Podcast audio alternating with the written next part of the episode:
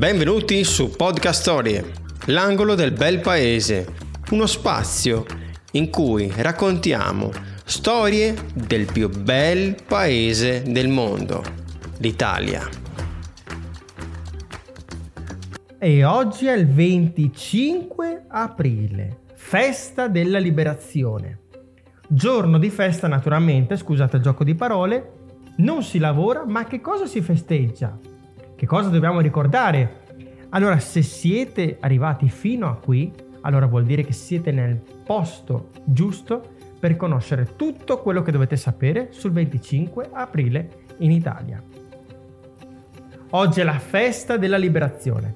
Si festeggia ogni anno un 25 aprile, proprio come oggi, quando si ricorda la liberazione d'Italia dal governo fascista di Mussolini e dall'occupazione nazista del paese conosciuta anche anniversario della Resistenza. Vi ricordate quella bella canzoncina Bella ciao, bella ciao, ciao, ciao? Non è quella della casa di carta, vi prego, non è quella roba lì. Diciamo che siamo lì, però non è quella lì. Ha ben, origini ben più profonde, ve la racconterò. È una festività dedicata anche al valore dei partigiani di ogni fronte che dal 1943 contribuirono alla liberazione del paese. E quella storia che i partigiani erano fascisti sono solo assurdità, non è vero, vero niente di quella roba là. E quindi siamo nel 1943, durante la seconda guerra mondiale, quando si costituirono le formazioni partigiane dopo l'armistizio dell'8 settembre 1943 per l'appunto, per iniziativa dei fa- antifascisti e di militari del dissolto Regio Esercito. Le formazioni partigiane si distinguevano a loro volta per orientamento politico, infatti vi erano vari gruppi, le Brigate Garibaldi, comuniste, le Matteotti, le socialiste, e quelle di giustizia e libertà del Partito d'Azione, partiti che al giorno d'oggi non, non ci sono più.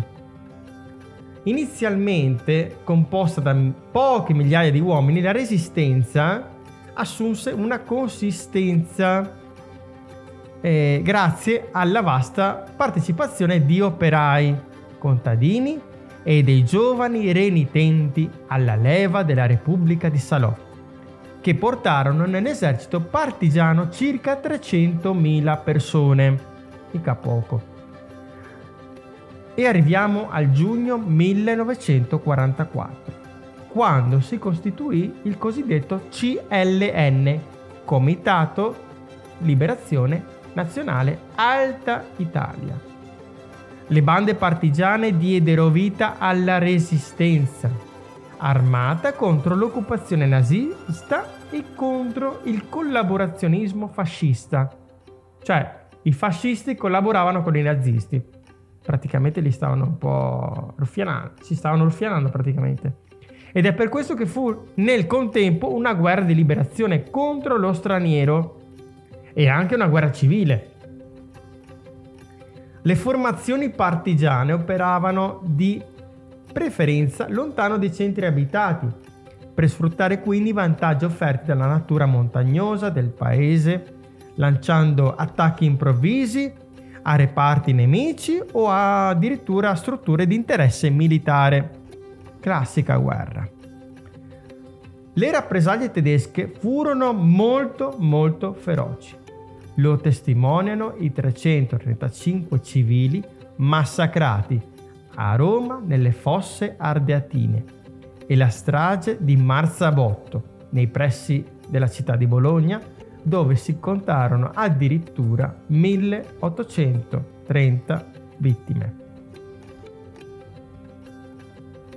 Grazie all'attività di questi gruppi, a cui si affiancò la partecipazione diretta della popolazione civile, molte zone furono liberate dai partigiani prima dell'arrivo degli alleati.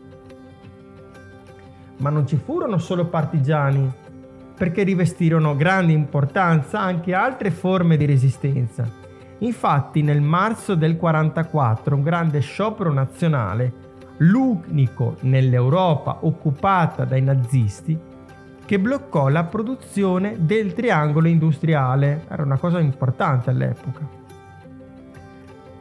E adesso siamo nella primavera 1945, più o meno nello stesso periodo, quando le truppe anglo-americane sfondarono la linea gotica che si sviluppava dalla Spezia fino a Rimini, quindi passava tutta la parte tra nord e il centro Italia. E quindi è, andava dalla Spezia fino a Rimini, lungo l'Appennino, dilagando nella pianura padana. Il 25 aprile la resistenza italiana, che poteva ormai contare con più di 200.000 uomini, scatenò l'insurrezione nazionale contro i tedeschi. Mussolini tentò la fuga, in Svizzera addirittura, voleva andare in Svizzera l'uomo, eh? unendosi a una colonna tedesca, ma riconosciuto e catturato dai partigiani, fu fortunatamente giustiziato il 28 aprile dello stesso anno, il 1945 per l'appunto, nel villaggio di Dongo assieme alla compagna Claretta Petacci e ad altri eh, gerarchi, altri capi, altri soci suoi. I loro corpi appesi per i piedi furono esposti in piazzale Loreto a Milano. Mentre il 25 aprile, quindi, viene festeggiato in tutta Italia quale festa della liberazione da tutto ciò, da tutto quello che era successo in quel momento.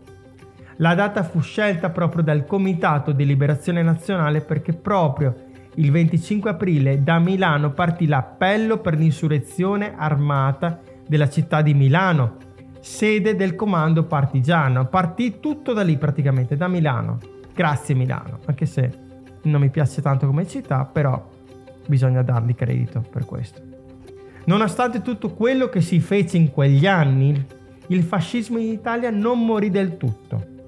Nacquero partiti dalle ceneri di quello che rimase all'epoca fino ad arrivare ai giorni nostri durante il quale in Italia la società è tornata a scegliere un modello figlio di quei tempi ormai andati.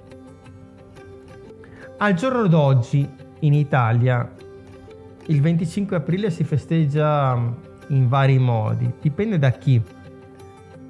La politica, il governo lo festeggia all'altare della patria, ricordando i caduti, la liberazione d'Italia, anche se in effetti in Italia ora sta governando un governo che praticamente nasce dalle ceneri, come ho detto nel podcast, di questo di questi partiti nati dalla, da questo post-fascismo, neofascismo.